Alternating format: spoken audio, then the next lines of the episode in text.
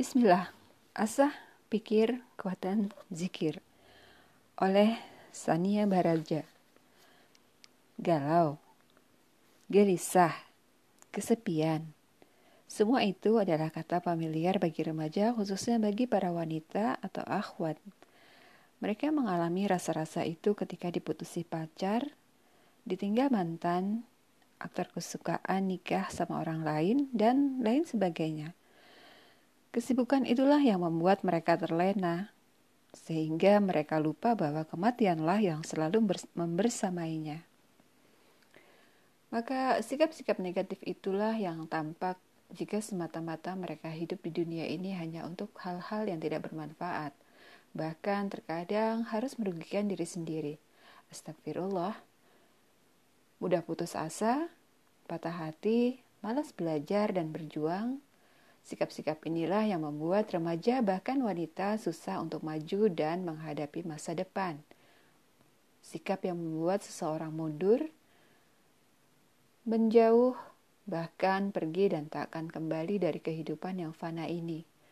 Terlena dengan bawaan perasaan yang berlarut-larut. Cita-cita mereka hanya sebatas mimpi. Mimpi? Iya, mimpi. Mereka hanya berandai-andai ingin menjadi soleh dan soleha, ingin berubah, ingin masuk surga, ingin disayang Allah. Tapi itu semua hanya keinginan semata. Mengapa? Karena mereka hanya bercita-cita ingin dan tidak ada action untuk mencapai setiap anak tangga kesuksesan itu. Inikah yang dinamakan kids zaman now? Katanya, mereka masih asik dengan gadget, dan kehidupan dunia yang semakin gelap. Sampai mereka lupa bahwa dunia sedang berkecamuk penuh dengan kemaksiatan dan fitnah. Padahal dunia ini hanya membutuhkan para pejuang yang mempunyai ilmu dan semangat yang tinggi. Para pejuang yang selalu ada dan siap menghadapi kerasnya kehidupan. Mereka pun terkadang menangis tersengguk-sengguk karena hilangnya rasa yang tak bisa untuk dimiliki, untuk memiliki. Seperti pacar di bawah mantan, mantan di bawah ketika cinta itu di bawah sahabat, bahkan mereka rela mengorbankan nyawanya ketika cinta itu putus. Mereka lebih memaknai jalinan cinta yang belum halal daripada harga diri. Tindakan-tindakan mereka tersebut justru membanggakan bagi dirinya. Karena itu tanda bukti ketulusan cinta menurutnya. Tak kalah dengan pacar, mereka pun rela menelantarkan ibu bapaknya hanya demi sebuah penghormatan yang tidak kekal. Mereka hambur-hamburkan uang hasil jerih payah orang tua mereka hanya demi kebahagiaan sementara. Tak kalah dengan orang tua, ayah dan ibu. Mereka pun rela meninggalkan kewajiban seorang hamba kepada sang penciptanya. Mereka meninggalkan ibadah hanya demi kebiasaan, rutinitas, dan kesibukan dunia yang mereka anggap penting nomor satu. Mereka pun lupa bahwa kan tak mampu lagi untuk mengingat siapa Tuhannya, apa agamanya, bagaimana cara ibadahnya, sampai mereka belum pernah merasakan betapa maha pengasih dan penyayangnya. Rabbul Alamin, manisnya agama Islam dan harmonisnya ibadah umat Islam – Sebenarnya pacar dan kesibukan dunialah yang memalingkan pandangan seorang hamba kepada Robnya. Rasulnya, kisah-kisah hebat para sahabat, perjuangan Islam, dan manisnya iman. Terkadang kita lupa bahwa yang memberikan kesehatan, kecantikan, dan harta itu adalah Allah Ta'ala. Bahkan kemaksiatan itulah yang melupakan kita dari asma-asma Allah yang sangat indah dan dari berbagai aspek berpikir seorang hamba Rasa dan sikap inilah yang mengubah dunia mereka kelam. Mereka habiskan hari-hari dengan kegalauan, kegelisahan, kesepian, putus asa, patah hati, dan juga malas dalam belajar dan berjuang. Inikah pribadi pejuang generasi terkedepan? Terlalu dianggap ringan kehidupan ini oleh kids zaman now.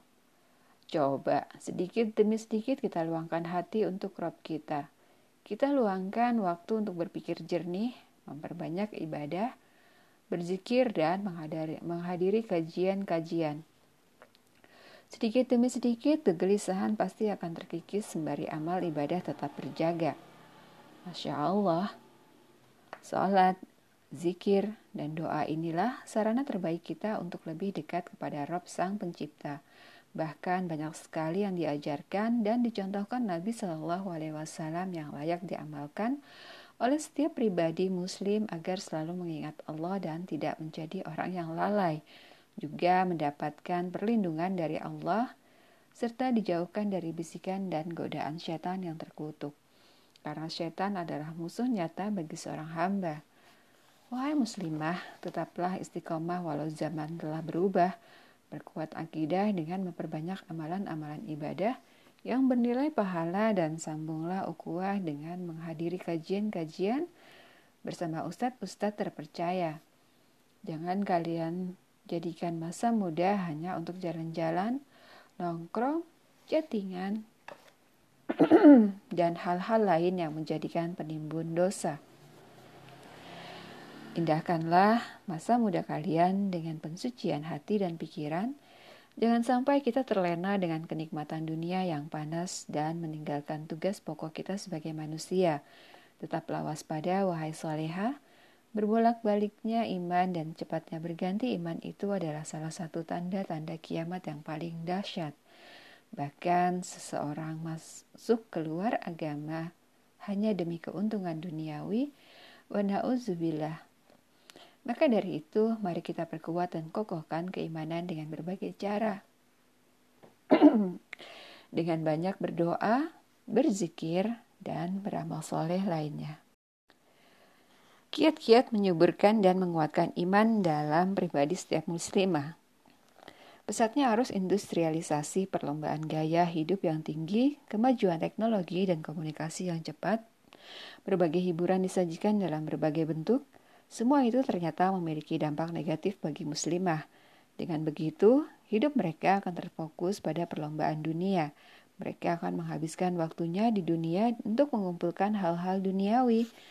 Bahkan mereka kira kesuksesan dunia adalah tanda kebaikan bagi dirinya, sehingga mereka lupa akan kewajibannya di dunia. Wahai soleha, kehidupan dunia ini adalah kehidupan yang penuh ujian dan cobaan baik itu ujian kenikmatan ataupun ujian kesengsaraan. Jangan acuhkan keimananmu. Sesungguhnya seseorang yang tidak memiliki bekal keimanan yang cukup, tentu ia akan mudah goncang, menderita, ingkar, dan tidak bersyukur saat mendapat nikmat, mengeluh, dan tidak sabar di kala ujian. Jadilah muslimah pilihan, jadilah muslimah tangguh, menjadikan Islam nomor satu dan iman paling menyatu. Perlu kita sadari bahwa karunia Islam dan iman Allah Ta'ala kepada seorang hamba itu adalah sumber kemuliaan. Karena dengan landasan itu, seorang hamba Allah mampu meraih kebahagiaan di dunia maupun di akhirat. Yakinlah akan kekuasaan Allah dengan keyakinan dan kebesaran Allah Ta'ala juga.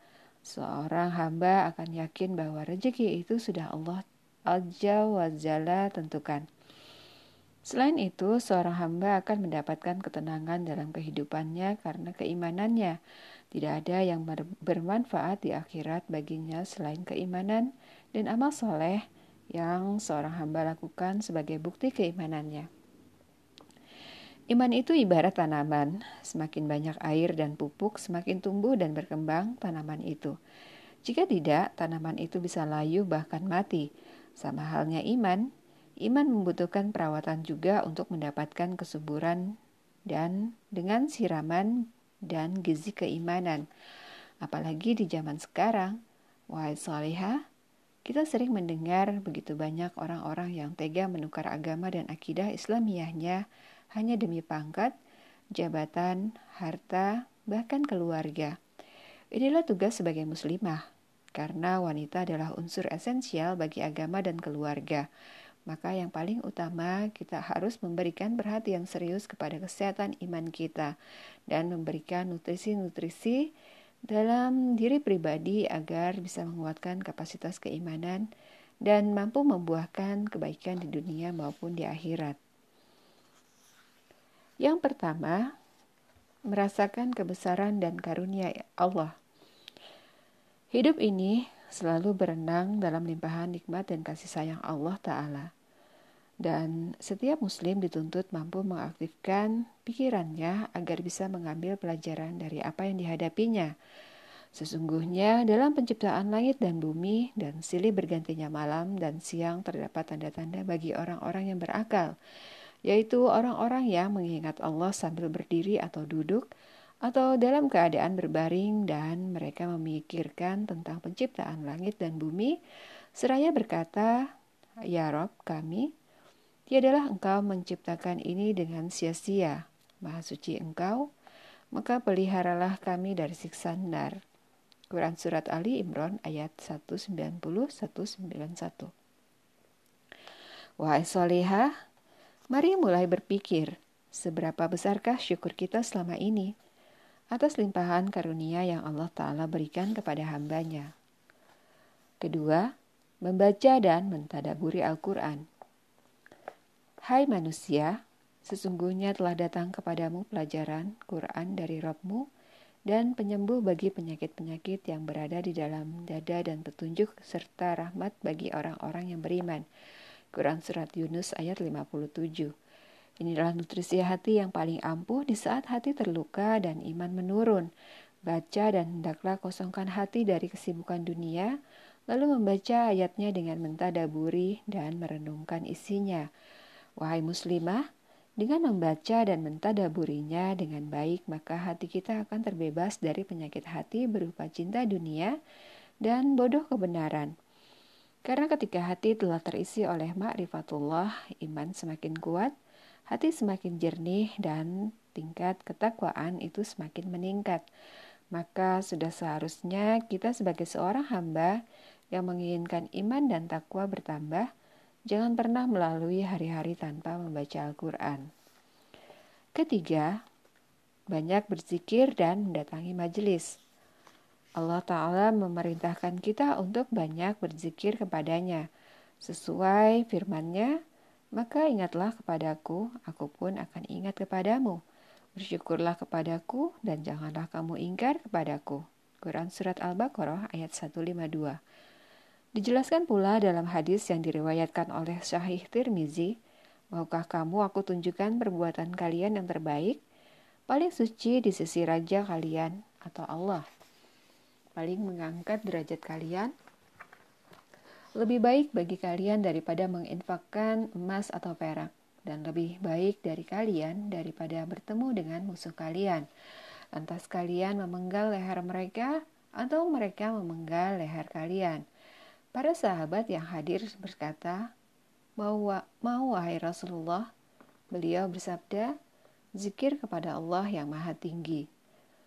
Sudah tidak perlu diragukan, lagi bahwa zikir adalah kesibukan terbaik dan amalan utama untuk menjaga sekaligus meningkatkan stamina iman. Karena dengan berzikir, seorang hamba akan tetap berinteraksi dengan Allah Ta'ala merasakan kedekatan, pengawasan, dan perlindungannya. Perumpamaan, perumpamaan orang yang berzikir dengan orang yang tidak berzikir kepada Allah Ta'ala itu seperti orang yang hidup dan orang yang mati. Subhanallah, Maha Suci Allah. Dan zikir sarana bersyukur seorang hamba di mana pun dan kapan pun, baik secara lisan maupun di dalam hati. Tidak hanya diucapkan dengan lisan saja, hati pun harus mengikuti apa yang diucapkan lisan. Lisan kita basah dengan zikir, hati kita pun harus basah dengan makna-makna zikir itu sendiri. Dengan berzikir, hati kita akan tenang. Terus, berzikir pula akan membuat hati seorang hamba tidak akan pernah melalaikan Allah Ta'ala dan perintahnya. Menghadiri majelis, berinteraksi dengan orang-orang soleh, dan selalu berzikir adalah sarana seorang hamba untuk mengingatkan kepada amalan-amalan soleh dan melupakan perbuatan-perbuatan yang dibenci Allah Ta'ala. Ketika hati telah diisi kalamullah, berteman dengan orang-orang soleh, dan selalu menghadiri majelis-majelis ilmu, jika kita tidak ingin dilupakan oleh Allah Ta'ala, maka jangan sampai kita melupakan Allah Azza wa Jalla. Sudahkah kita perkuat zikir? Keempat, menelaah sirah orang-orang beriman. Membaca sirah memiliki pengaruh kuat bagi jiwa seseorang. Sirah bisa menjadi salah satu sarana efektif penyubur iman. Di sana segudang kisah penuh pengalaman yang patut untuk diamalkan dan diteladani. Perlunya kita membaca sirah sebagai gambaran dan figur kita sebagai seorang muslim di masa kini.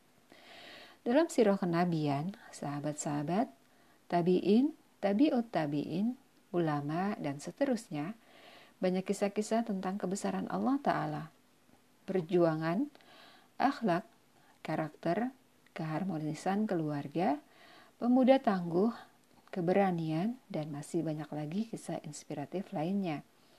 Siroh juga tentunya memiliki tokoh-tokoh yang bisa dibanggakan seperti Bilal bin Rabah radhiyallahu anhu. Sikapnya yang tabah ketika dadanya ditindih batu dan ditelanjangi dada di bawah panasnya matahari. Mekah dalam mempertahankan iman. Suhaib Arumi radhiyallahu anhu yang rela meninggalkan seluruh hartanya di Mekah demi menyusul kafilah para sahabat di Madinah. Tak hanya itu, ada Arfa binti Ubaid radhiyallahu anha yang berjuang membela agama Allah dan merelakan ketujuh anaknya pergi di jalan Allah. Rufaidah Al-Ansari radhiyallahu anha merawat orang-orang yang terluka di jalan Allah. Kaulah bintu Azwar radhiyallahu anhu Kaulah bintu Azwar radhiyallahu anha prajurit berkuda yang bercadar dan masih banyak lagi tokoh-tokoh yang bisa kita idolakan saat ini. Lantas, jika banyak dari kalangan sahabat Nabi, tabi'in, tabi'ut tabi'in, ulama yang bisa dan patut kita idolakan, mengapa kita masih mengidolakan sesuatu yang seharusnya tidak kita idolakan? Bagaimana jika hanya sekedar suka dengan artis-artis Korea, girl atau boy band, penyanyi terkenal dan lainnya? Semua itulah yang akan merusak karakter dan jiwa pejuang, perjuangan di setiap kita yang mengidolakan sesuatu yang salah. Sebagian dari kita terkadang mengidolakan sesuatu mulai dari sekedar coba-coba dan ikut-ikutan. Dan pada akhirnya kita sendiri yang akan terjerumus pada lubang buaya itu. Seberapa pentingkah mereka-mereka dalam hidup kita? Bermanfaatkah bagi kehidupan kita di dunia dan di akhirat kelak? Allahumma kfir lana. Ya Allah, lindungilah kami dari godaan syaitan yang terkutuk. Terlena, ia mungkin dengan teman-teman yang mengidolakan tokoh-tokoh semacam artis-artis Korea, girl atau boy band, penyanyi terkenal dan lainnya, inilah pentingnya kita membentengi diri dengan akidah dan keimanan. Sejatinya kitalah yang harus berjuang mencari idola yang hakiki, dengan membaca buku-buku siroh, bermajelis, dan berteman dengan orang-orang yang solihah. Kelima, menuntut ilmu syari. Semakin bertambah ilmu seseorang, maka semakin kuat imannya. Akan tetapi, tidak serta-merta iman akan kuat selamanya. Karena al-imanu yazid wal yankus. Iman itu terkadang bertambah, terkadang juga berkurang. Maka lakukanlah amalan-amalan yang bisa menguatkan iman saat berkurang, bukan menjadikan dalih kefuturan kita sebagai bahwa iman kita yang sedang turun. Tawadu jika iman naik, dan berusaha meningkatkan keimanan jika iman turun. Ilmu juga membuat kita mengetahui akan keagungan Allah dan kemuliaan agama Allah. Hamba-hamba yang takut kepada Allah di antara para hambanya adalah orang yang berilmu. Quran Surat Fatir ayat 28. Ilmu dan majelis ini sangat berpengaruh kuat bagi keimanan seseorang. Maka jangan sekali-sekali bosan ikut dan mengajak teman-teman dalam mencari ilmu dan bermajelis karena dengan ilmu kita dapat mengetahui hakikat kehidupan, mengetahui jannah dan neraka. Karena perjuangan mencari ilmu tidak hanya setingkat SD, SMP, SMA, bahkan universitas. Mencari ilmu bisa kita dapat di berbagai majelis ilmu lainnya, dan yang terpenting kita mampu membuat kehidupan kita sebagai pelajaran terpenting. Untuk itu, luangkanlah waktu tertentu agar bisa menimba ilmu di majelis.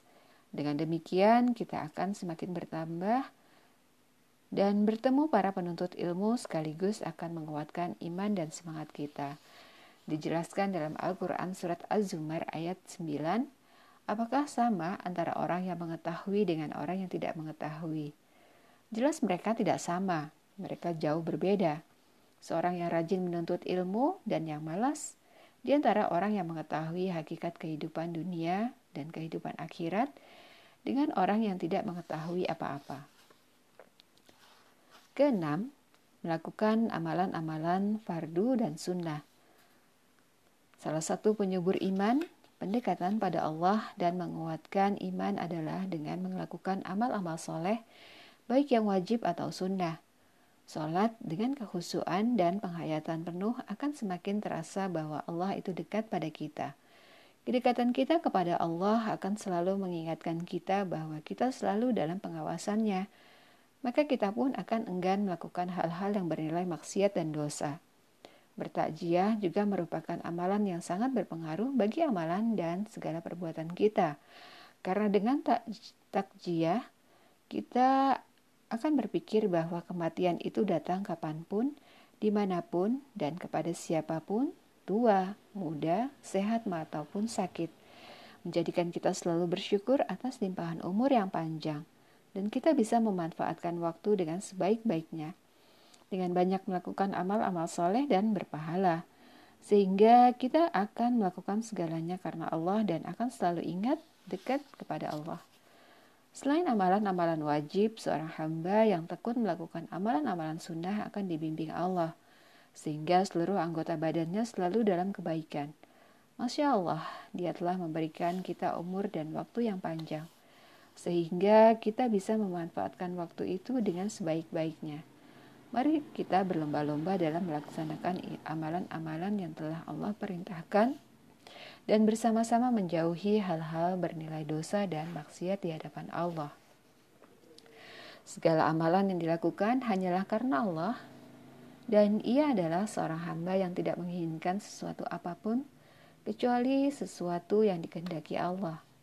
Tidak ada pendekatan diri seorang hamba yang telah aku cintai melebihi dengan apa-apa yang telah aku wajibkan atasnya.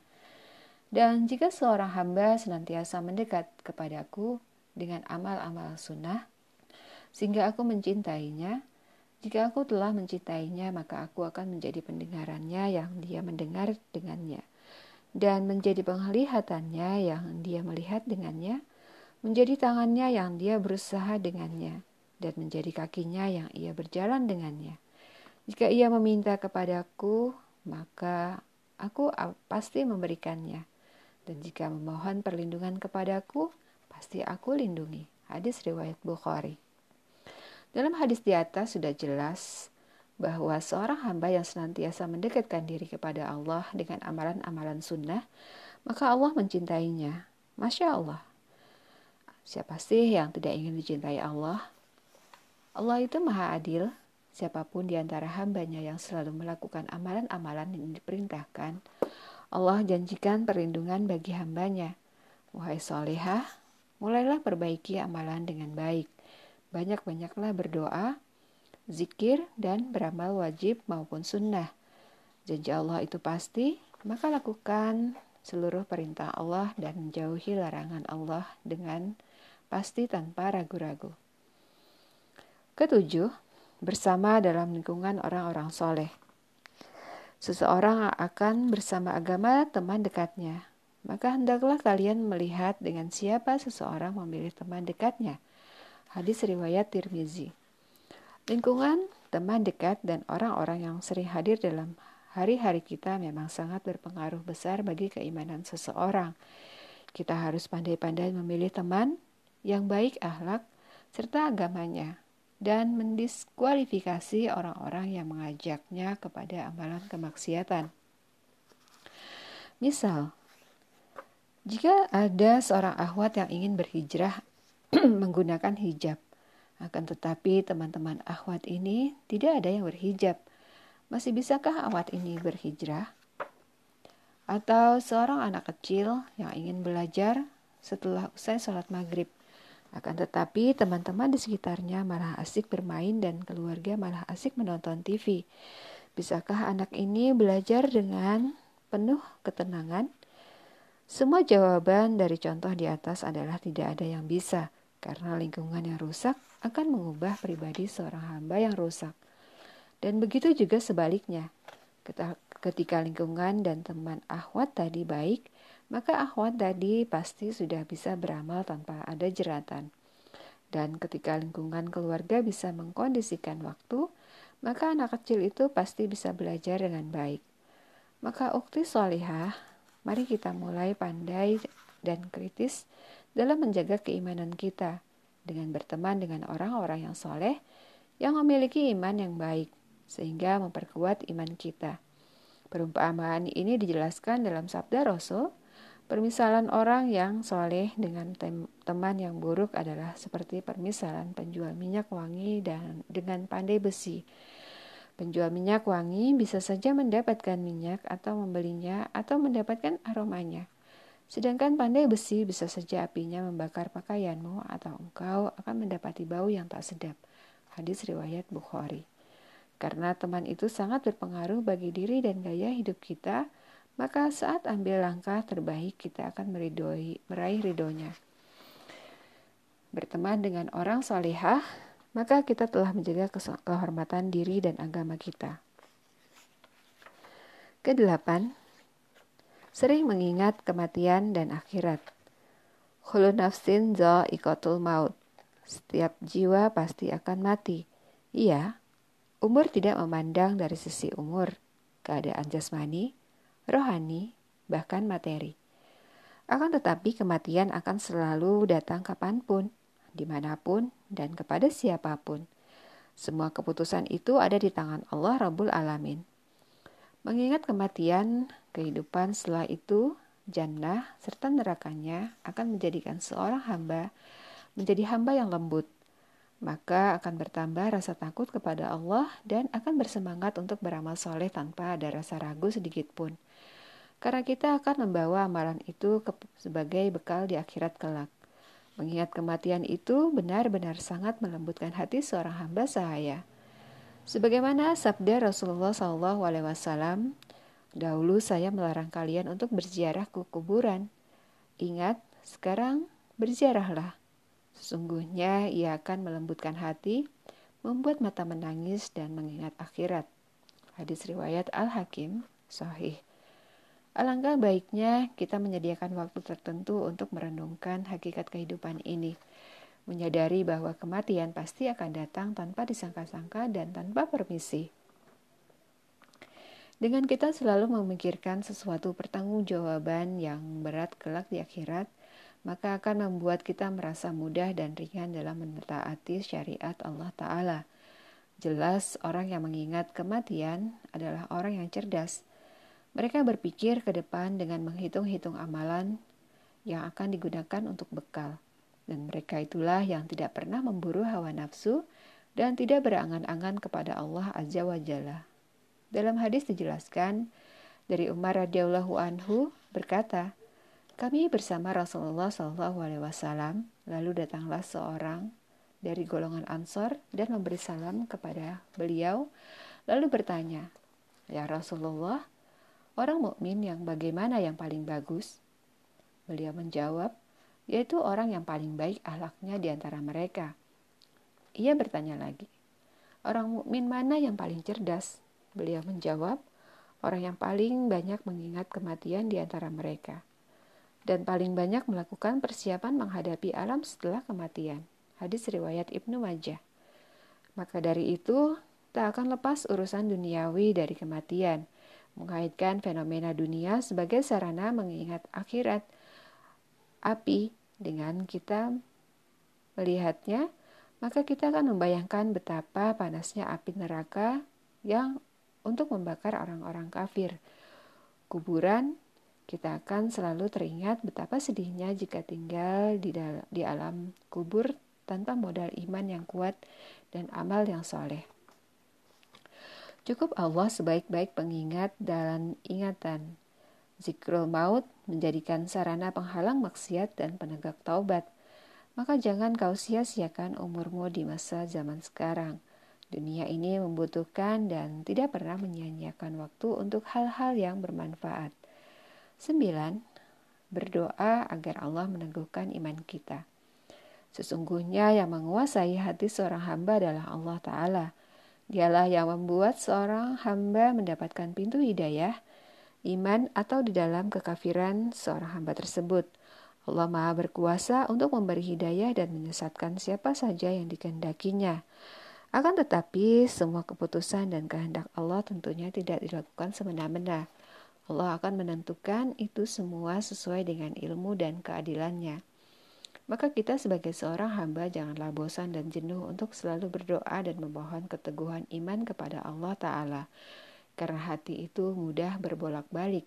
Sebagaimana Rasulullah SAW pernah memberitahukan kepada kita semua melalui sabdanya, permisalan hati adalah bagaikan bulu yang digantung kepada pohon yang dibolak-balikan angin ke atas atau ke bawah. Hadis riwayat Ahmad. Semoga semakin banyak doa, zikir, amal soleh lainnya agar bisa meneguhkan keimanan kita. Di antara doa-doa yang diajarkan Rasulullah SAW untuk memohon keteguhan iman,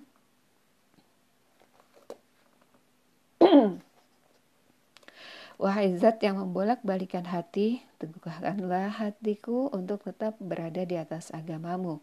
Wahai zat yang memalingkan hati, teguhkanlah hatiku di atas ketaatan kepadamu. Doa keteguhan hati ini adalah doa yang paling banyak dibaca Rasulullah SAW semasa hidupnya. Sebagaimana dijelaskan dalam hadis dari Syahrul bin Husyaib radhiyallahu anhu, bertanya kepada Ummu Salamah tentang doa apa yang paling banyak dibaca Rasulullah SAW saat berada di sampingnya.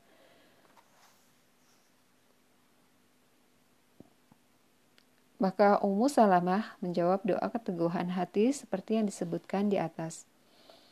Semoga Allah senantiasa membimbing kita untuk menyadari bahwa iman adalah suatu nikmat yang sangat besar yang harus kita rawat dan jaga dengan baik, serta senantiasa diiringi dengan doa, zikir, dan amalan-amalan solih lainnya.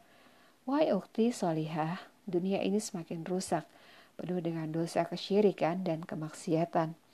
Bukankah Allah telah menjanjikan kepada seorang hambanya surga apabila ia taat dan beriman kepadanya, dan neraka jika ia bermaksiat dan kafir? Mengapa diri kita masih sanggup melakukan hal-hal yang dimurkai Allah? Dalam hal ini, teman, saudara, bahkan lingkungan bisa menjadi penyeru kepada kebaikan dan hidayah atau menjadi penyeru kepada keburukan dan kesesatan. Bahkan sebaliknya, Mungkin kita bisa menjadi penyeru kepada kebaikan dan hidayah atau menjadi penyeru kepada keburukan dan kesesatan.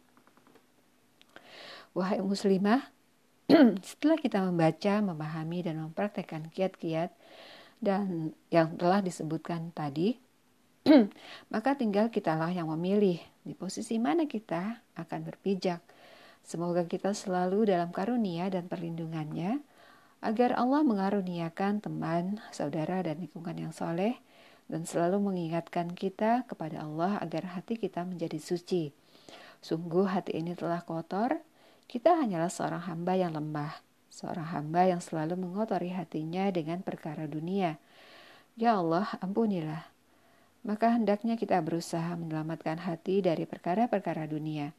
Maka jika kita tidak berusaha, niscaya binasalah kita. Mari kita koreksi bersama. Dengan artis-artis K-pop, India, Barat, dan artis-artis dari negara lainnya. Kita sampai menunggu-nunggu dan terus mengikuti episode filmnya, mengharu, mengharu pilu, bahkan terkadang bahagia pun kita seakan tetap ikut merasakannya. Berbincang alur kisah dengan baik tanpa ada kekurangan sedikit pun. Wow, sudah sebanyak apa buku-buku sirah Nabi, sahabiah, dan para ulama lainnya yang sudah kita baca dan ceritakan. Apakah itu termasuk pemikiran akhirat ataukah dunia? Maka apakah ibadah, doa, dan zikir hanya sebatas sholat lima waktu? Sesibuk apakah urusan dunia kita sampai kita berani menyingkirkan sesuatu yang wajib – Artinya semua aktivitas kita di luar sholat banyak yang bertentangan dengan nilai-nilai Islam sehingga kita berani meninggalkan kewajiban demi urusan dunia. Masihkah urusan-urusan kita di luar sholat bukan untuk kepentingan akhirat, melainkan hanya dunia semata? Percayalah, seluruh urusan dunia seorang hamba telah Allah urus dan atur dengan baik, tanpa campur tangan manusia. Tugas manusia di dunia ini hanyalah untuk beribadah, maka tetaplah fokus pada tujuan awal diciptakannya manusia ke bumi. Sebagaimana firman-Nya, dan aku tidak menciptakan jin dan manusia melainkan supaya mereka mengabdi kepadaku. Quran Surat Az-Zariyat ayat 56 Konsekuensi keimanan menuntut setiap hamba untuk mengimani Allah Ta'ala, malaikatnya, kitab-kitabnya, para rasulnya, bahkan kita juga harus mengesahkan Allah dengan tauhid. Ketika fitrah manusia telah rusak dan telah menyimpang dari din Allah yang lurus, hanya karena keindahan dunia semata, niscaya dia akan terkena penyakit. Penyakit dalam pola pikir dan penyakit dalam pola tindakan. Bahkan seseorang yang di akhir hari akhir kehilangan keimanannya kepada Allah, maka ia tidak akan mampu melihat bentuknya diri dengan sempurna. Jadi hidup kita di dunia ini bukan main-main. Allah telah mempersiapkan segalanya dengan baik untuk kita maka kita juga harus mempersiapkan kehidupan kita di dunia untuk kehidupan akhirat. Sebagaimana firman Allah Ta'ala, maka apakah kalian mengira bahwa sesungguhnya kami menciptakan kalian secara main-main dan bahwa kalian tidak akan dikembalikan kepada kami? Quran Surat Al-Mu'minun ayat 115 Konsekuensi ibadah menunjukkan seluruh bentuk ibadah hanya kepada Allah Ta'ala semata-mata, bahwa tidak ada sekutu baginya. Katakanlah, sesungguhnya sholatku, penyembelihanku, hidupku, dan matiku hanyalah untuk Allah Ta'ala, Rab semesta alam. Tidak sekutu baginya, demikian itulah yang diperintahkan kepadaku, dan aku adalah orang yang pertama-tama menyerahkan diri kepada Allah.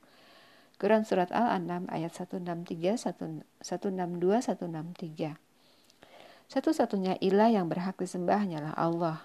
Karena keimanan adalah cahaya yang menentukan jalan kehidupan kita di dunia dan di akhirat kelak. Bagaimana konsekuensi dari seluruh karunia Allah? Manusia wajib bersyukur kepada Allah dengan cara menunjukkan seluruh peribadahannya kepada Allah. Konsekuensi akhlak Akhlak selalu berkaitan dengan keimanan. Baik dan buruknya, akhlak pun akan mempengaruhi keimanan kita. Maka perbaikilah Allah dan iman serta selalu meminta perlindungan kepada Allah dari godaan setan. Meski hawa nafsu dan sahwat dunia merupakan hal yang pasti selalu ada sebagai wahana ujian dan godaan bagi kehidupan manusia agar disibukkan tugas-tugas duniawi. Karena manusia adalah makhluk yang diciptakan dengan fitrah, memiliki dua kecenderungan, Manusia diberi kemampuan oleh Allah untuk membedakan antara dua jalan dan kemampuan untuk memilih jalan. Maka di setiap nilai akhlak seorang hamba berasal dari pilihan hamba itu sendiri, antara ketakwaan dan kefasikan.